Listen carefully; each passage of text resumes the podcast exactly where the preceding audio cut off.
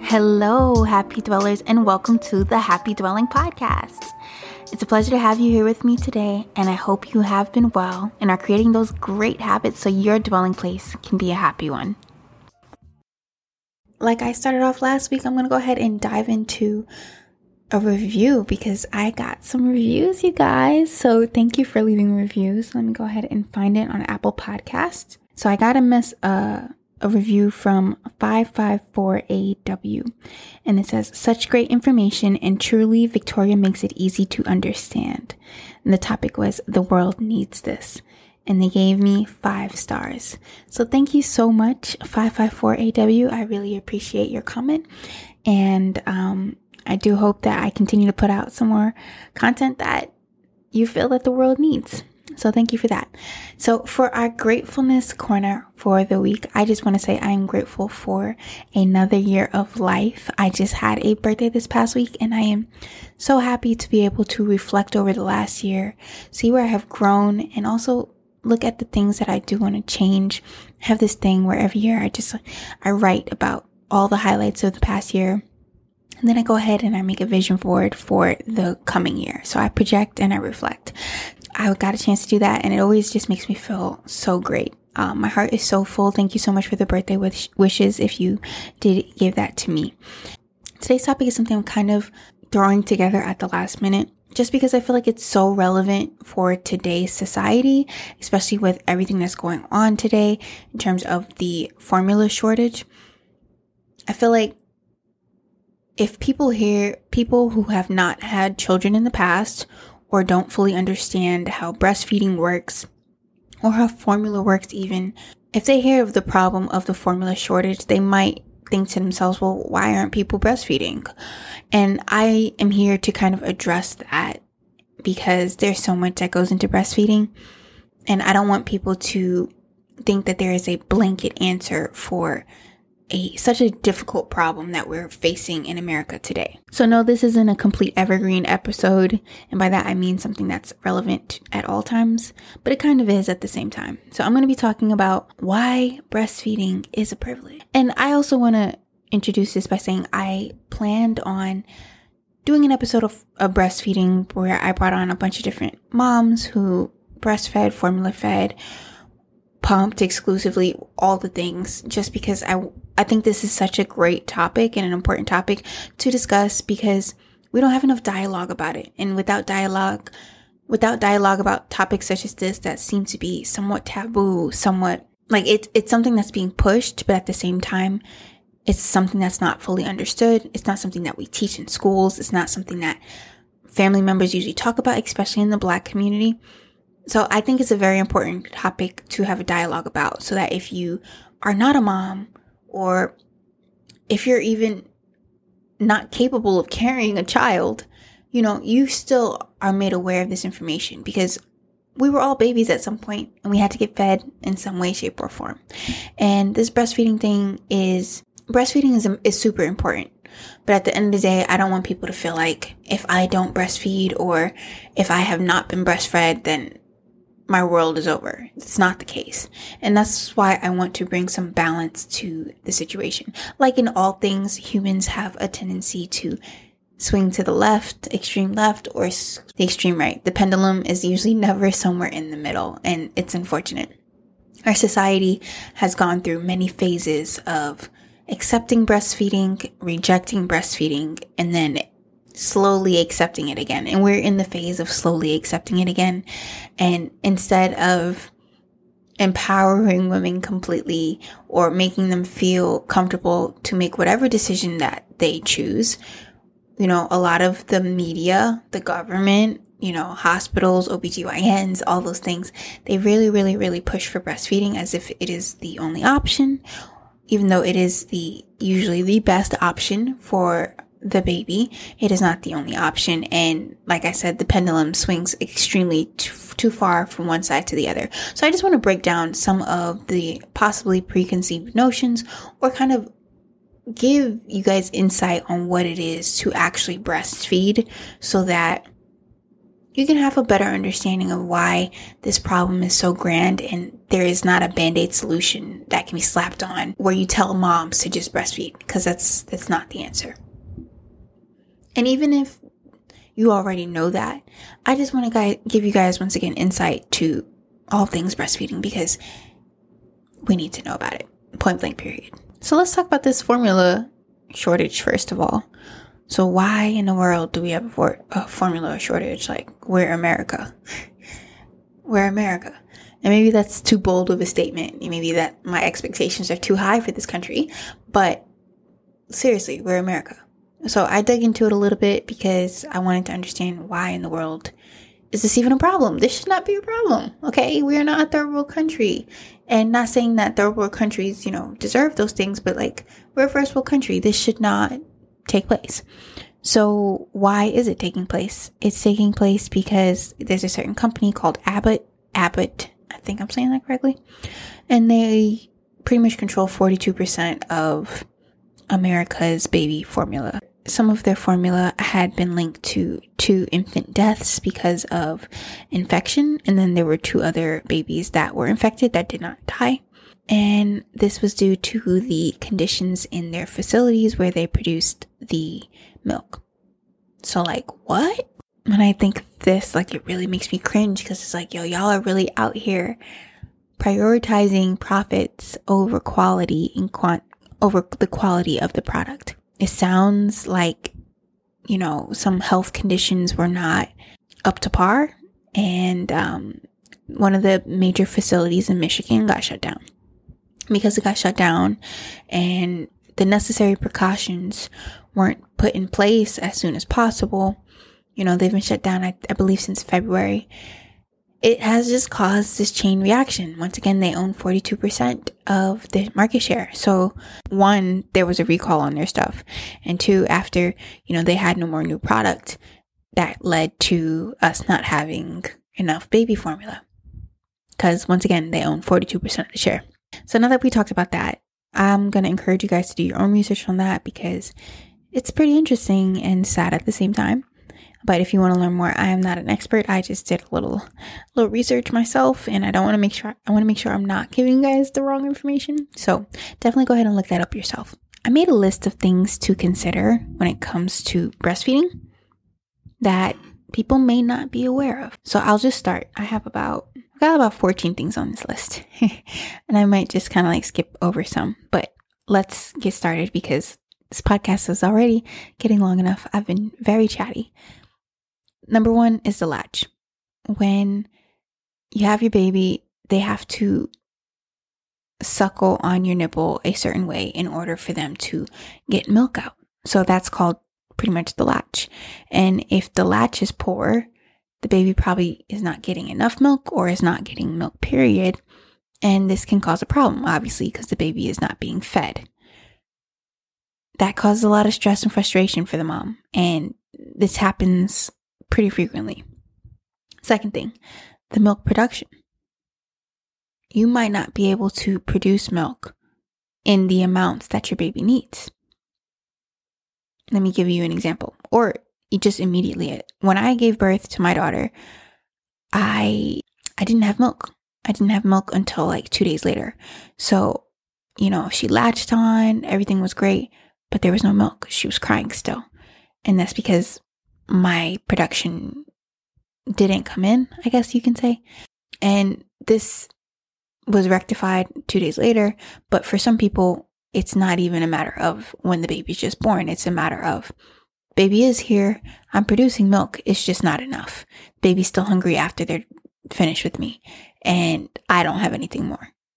That can be a big problem. And that could also lead to people, you know, supplementing with some formula. The third thing is the mental state of the mom.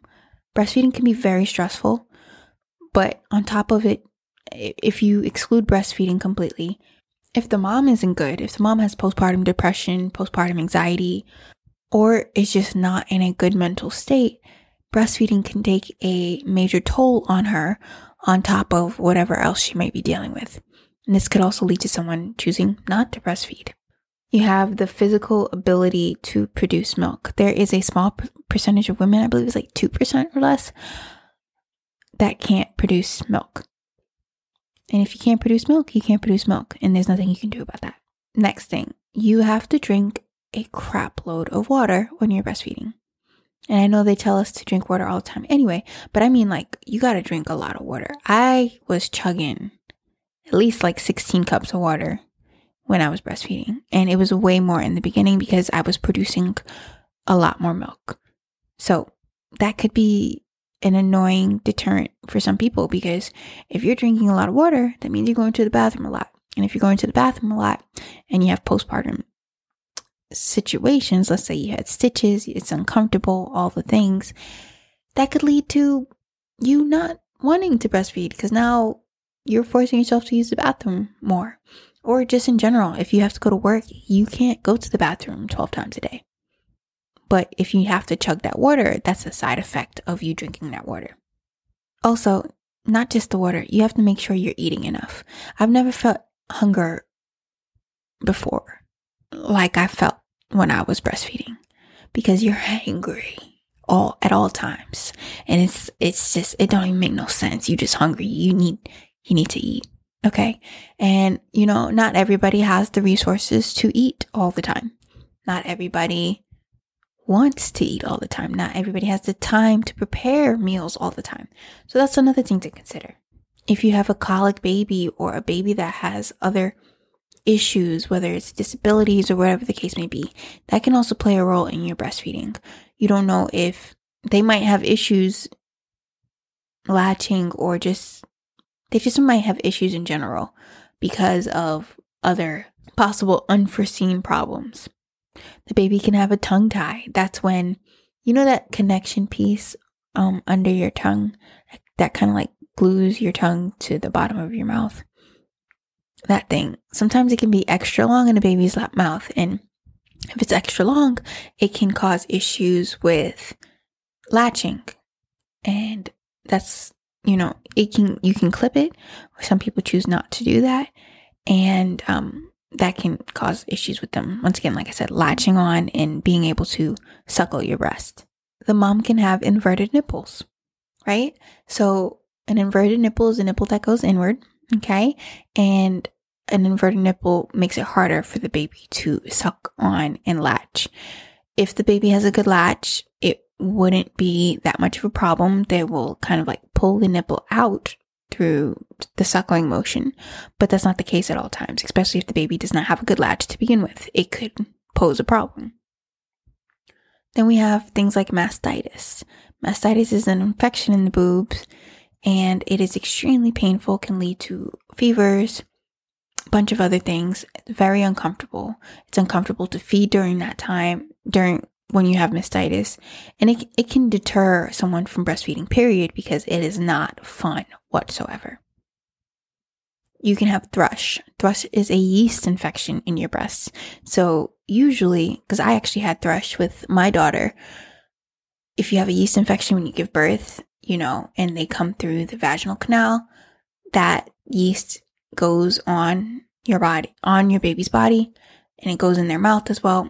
And what happens is when they suckle on your breasts, they give your breasts a yeast infection.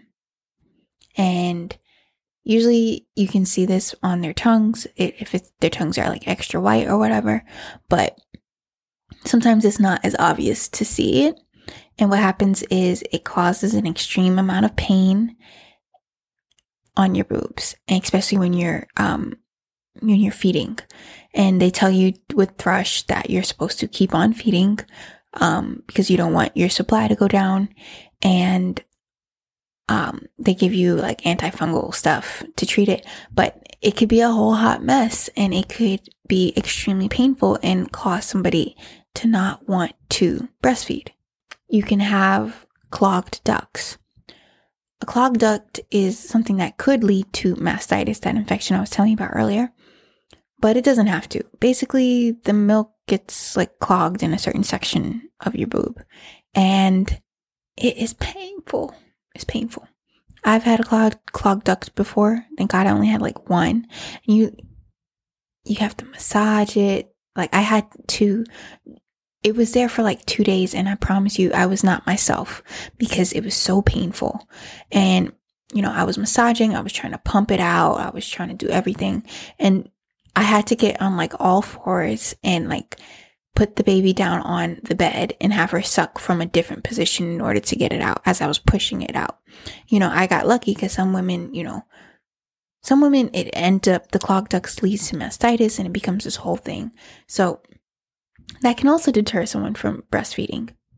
On top of that, breastfeeding can leak a lot. If you're if you're breastfeeding, your boobs can leak a lot and it could be really uncomfortable. I remember there were nights where I had nipple pads on and I leaked through the nipple pads and through my shirt and now there's like all this milk on the bed. That can be extremely annoying and deter someone once again from breastfeeding. And then the last thing I have here is it can lead to uncomfortable sleep. If your boobs are full, it can it can be uncomfortable. You can't lay on your boobs cuz it'll leak the pressure. It can be very uncomfortable. And these are things that most people if they haven't breastfed before probably are not aware of and but it does still play a role in the overall breastfeeding experience. It's not all peaches and keen. It's not just, oh yeah, I'm going to whip up my boob and everything is sunshine and rainbows. Like, there's a lot that goes into this. It really is. And so, with all that in mind, let's talk about how breastfeeding is an actual privilege. I kind of touched on this earlier, but I'm going to just kind of go in depth a little bit more here. Not everyone can breastfeed or can do so easily. Remember all those problems I mentioned up top? And those probably aren't even all of the problems that can come along with breastfeeding. If you do have problems associated with breastfeeding, you might need to reach out to a lactation consultant, right?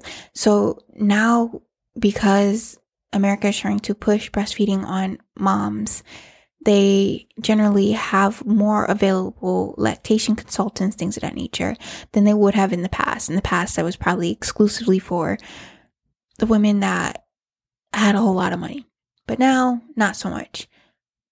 I gave birth in a public hospital where there was a lactation consultant. Let me let me just tell you something. Even though the government tries these things and you know, we try to get access for everyone. It doesn't necessarily work that well at all times. I was in a hospital for two days after I gave birth to my daughter, and I was asking to see the lactation consultant from the second she was born. I did not see the lactation consultant until the day I was leaving, and she literally was in there for 10 minutes with me because she had so many other people that she had to address. She not only worked at that hospital, she worked at another hospital. And her time was limited. Did I learn anything from her? Absolutely not. My mother did a better job, and the nurses did a better job because Homegirl had too much on her plate. That was my experience. I know that's not everybody's experience. I know WIC offers some lactation consultants. Um, you know, they have other people available. But the point I'm trying to make is just because they could be available doesn't mean they necessarily are.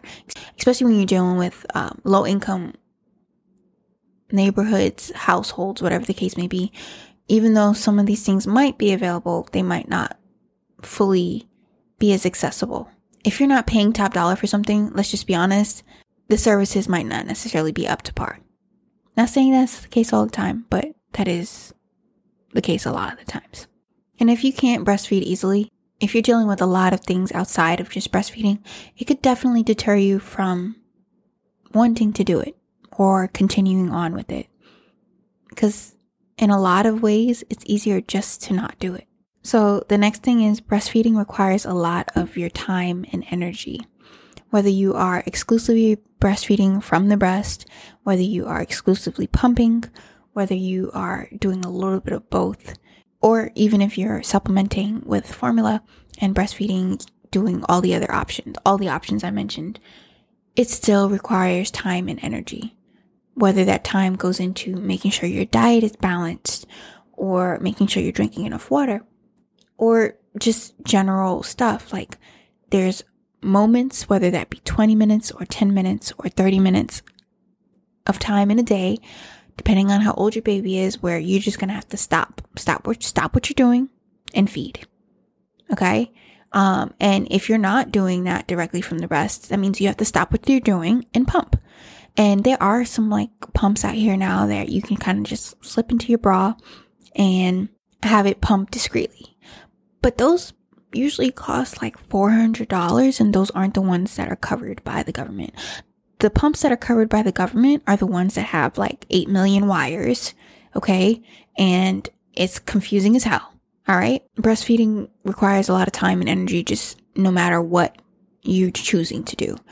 And especially if you are a working mom, if you have to go to work immediately after you gave birth, this can pose a lot of problems. If you're in a low income household, you're probably not, your, your job is probably not something where they have a lactation room for you and they are more than cool with you um, going ahead and taking your time out to like pump and breastfeed. There are laws now out here to protect breastfeeding women. But that does not mean that it's still fully encouraged. Your bosses can pa- passive aggressively indicate to you that what you're doing is not cool or it's inconvenient rather. So federal law requires employers to provide re- reasonable break time for an employee to express breast milk for her nursing child for one year after the child's birth. Each time such employee has need to express the milk. So that's a law that's put in place to protect breastfeeding mothers, which is awesome. But it can still pose problems. Like imagine if a breastfeeding mother is working at a fast food joint and they're understaffed because they always are.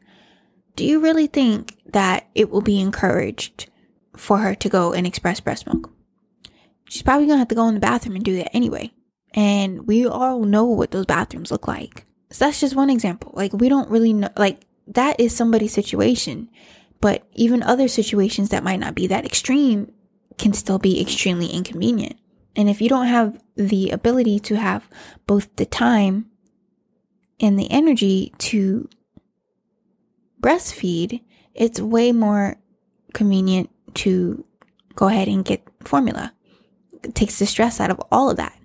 You know, I was very privileged when I had the, when I was breastfeeding. I breastfed for 22 months, 22, 23, something like that. And COVID did a lot of things to people, but I think that it was a lot of a blessing to me. Um, I gave birth literally like a month before everything shut down. And I, I was doing my master's program at the time and I had to return back to my program a week and a half after I gave birth. And it was so hard for me to do that. I remember crying that I had to leave my baby. But while I was there, my school had a lactation room and I was able to both pump and store the milk. Um, and that was awesome. But I, only had to go back one time because right after that they shut everything down. So that was cool. That was cool for me because then I was able to be at home with my baby and I didn't have to pump and, and really experience that all together. And that's not everybody's story. And, you know, like I said, I was privileged to be able to do that. I, I mentioned before, you know, the pumping pumping environments. Not only is the pumping environments in a lot of these places not sanitary, but a lot of times there isn't even a place to properly store this breast milk. If you're putting it in like like if they don't have a fridge, what are you going to do? You know what I'm saying? They don't have a fridge or if they have a fridge that's for employee foods and it's full, what are you going to do? Like there are so many problems that can arise if you do choose to pump and work that you can't neglect the fact that it is challenging. It is it's very challenging.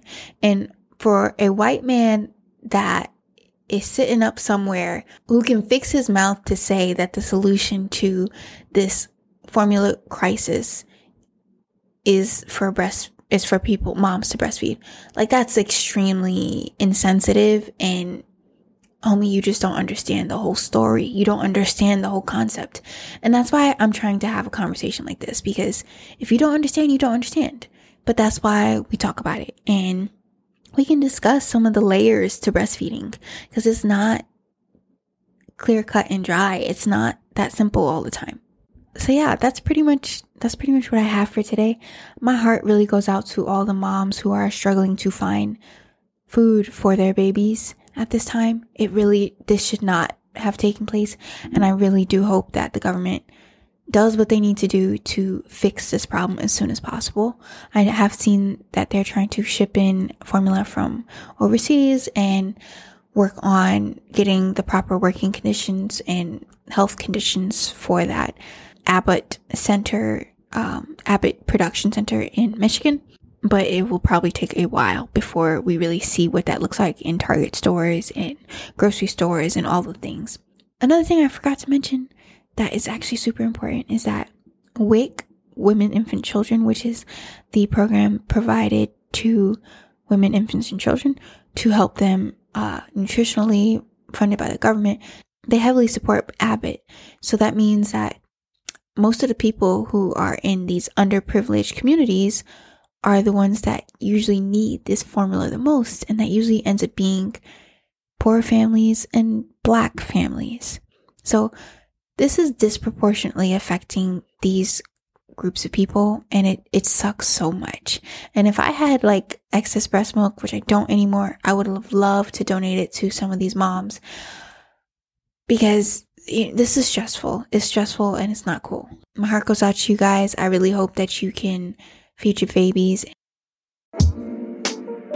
that is all I have for you all today. Thank you so much for spending your time listening to me. I hope you join me in the next one to learn more about health topics that can help you improve your life so you can be happy in your dwelling place. Love y'all.